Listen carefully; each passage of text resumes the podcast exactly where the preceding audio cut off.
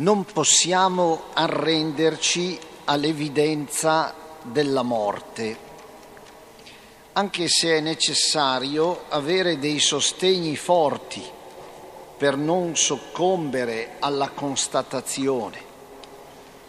Constatiamo continuamente la morte dei nostri cari, delle persone amiche, la morte di tante persone colpite ingiustamente.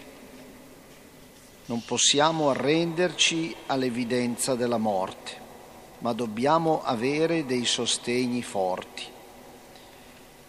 C'è chi non si arrende cercando e chi non si arrende trascurando. C'è chi corre al cimitero molto spesso e chi non ci va quasi mai. C'è chi mantiene fissa una memoria anche visiva attraverso fotografie, oggetti, parole, ricordi e c'è chi rimuove tutto, cambia gli scenari della vita passata per non rifugiarsi nella tristezza della nostalgia. C'è chi ha molto amato e ama ancora e sente che questo legame indistruttibile sarà vincente anche sull'impossibilità di vedere, di sentire la voce, di stare ancora vicini come prima. C'è chi crede e sceglie di aspettare la risposta di Dio, che ascolta il grido del dolore e il bisogno dell'amore.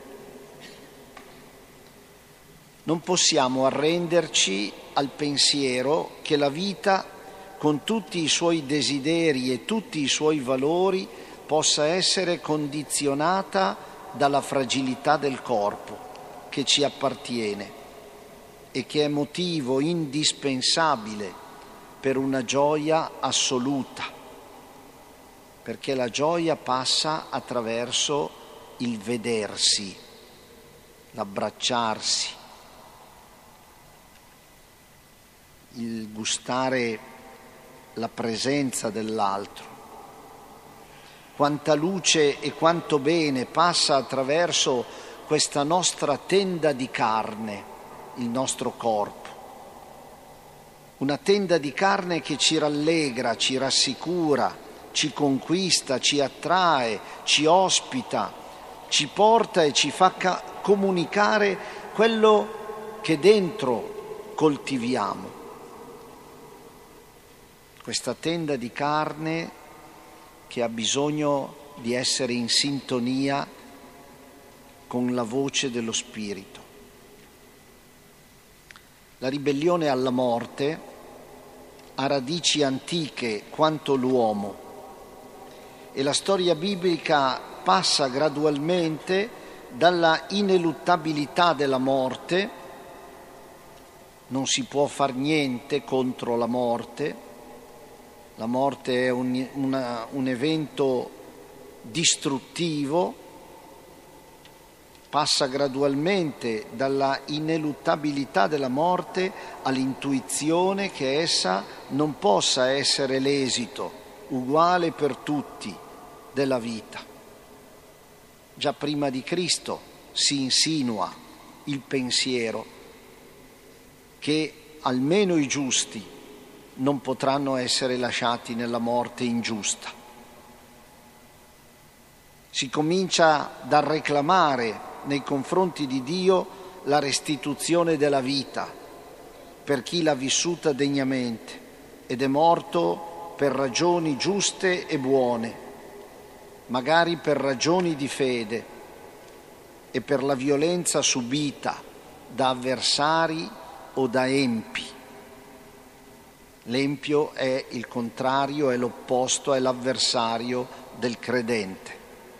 È colui che non crede, è colui che vive secondo i suoi criteri e quindi anche secondo il suo egoismo. La ragione in queste circostanze sembra supportare fortemente la fede. La fede, la ragione dà adito, dà corda alla fede. Non può, dice anche la ragione, non può consumarsi così l'opera alla quale Dio ha dato inizio.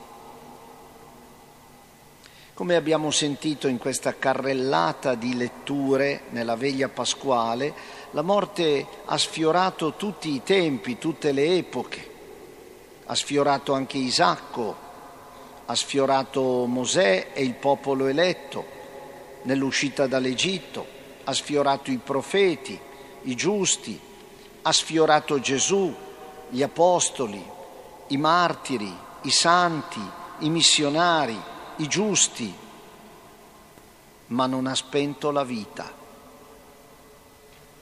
Anzi, ha acceso sempre di più la speranza e la fiducia e l'amore contro la morte.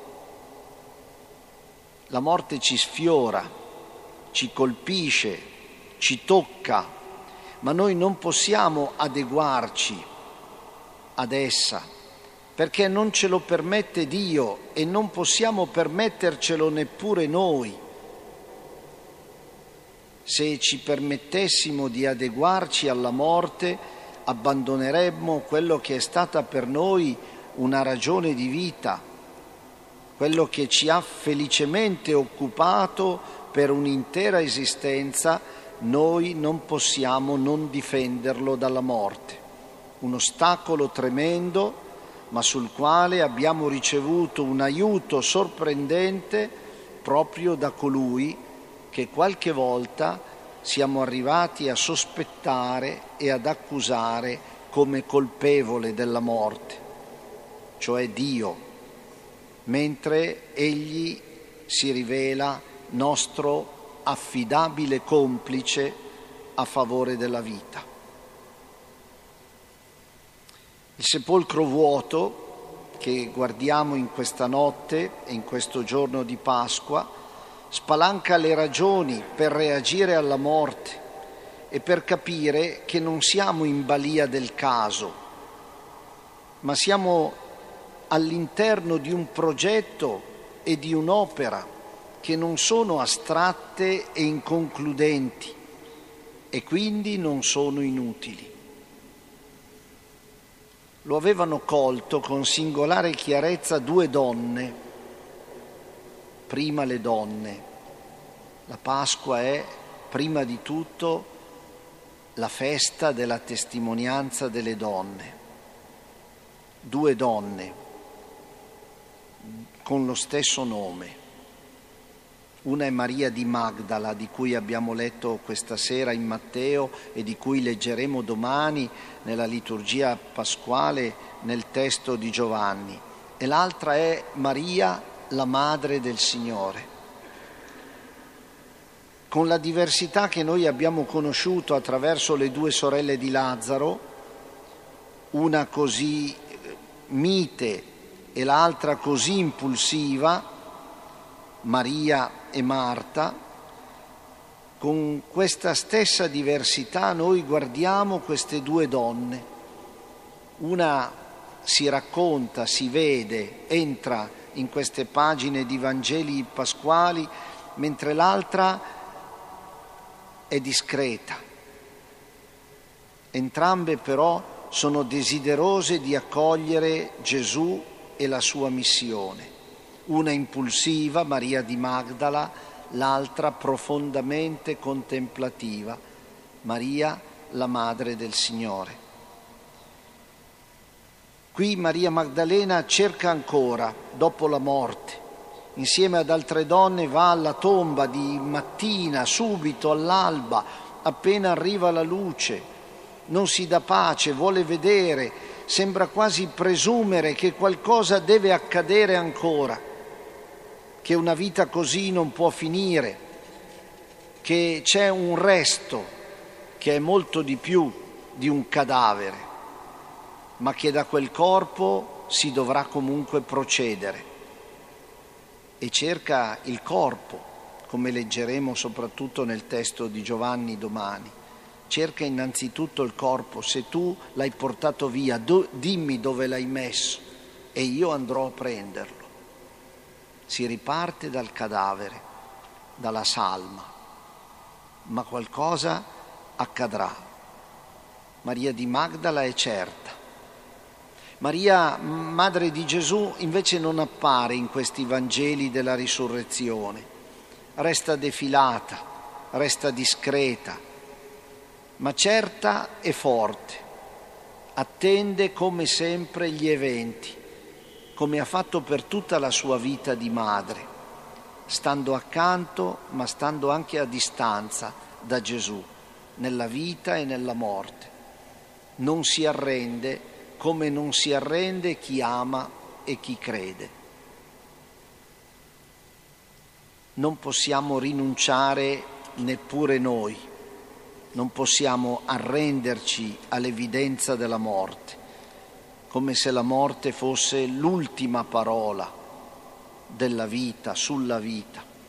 Non possiamo rinunciare neppure noi, ci sono alle nostre spalle molti frammenti di vita, come abbandonati e dimenticati, interrotti come se non ci fosse più nessuna speranza di compimento.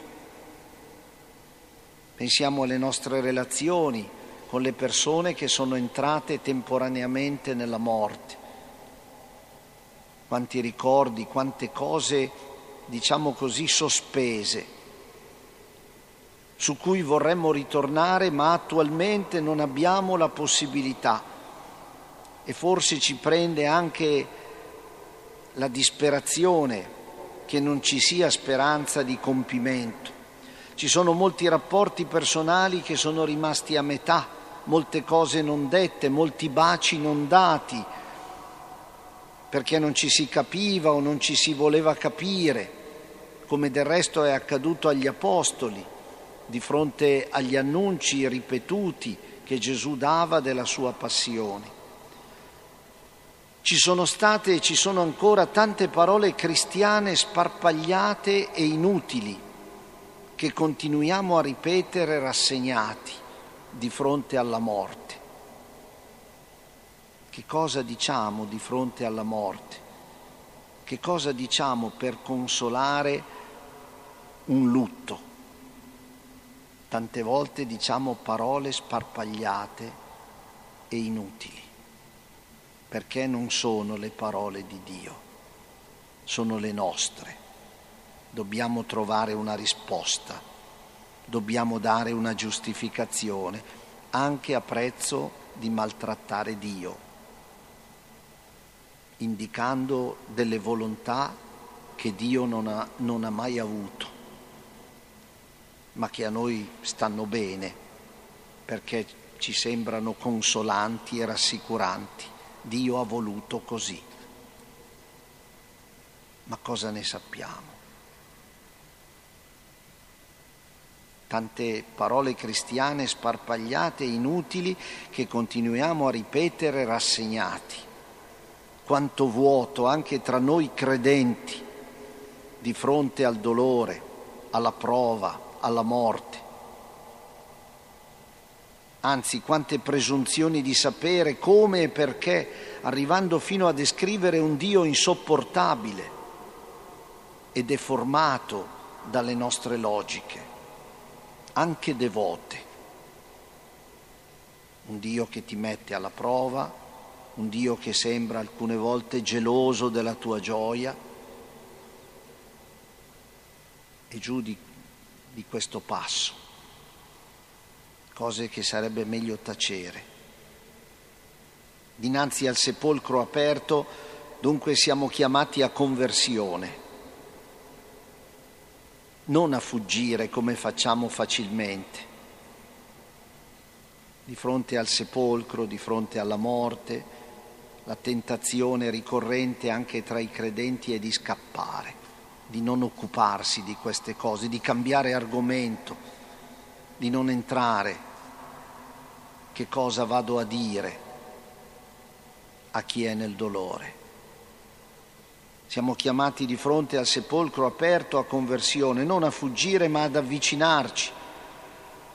Avvicinarci per intuire il disegno, per osservare il traguardo, la meta a cui siamo chiamati e per diventare certi che non finiremo a rotoli o in frantumi. È questo l'invito che Gesù ci fa nel mistero pasquale senza svelarci tutto, ma indicandoci il percorso per non arrenderci all'evidenza della morte. Una citazione per finire in un commento.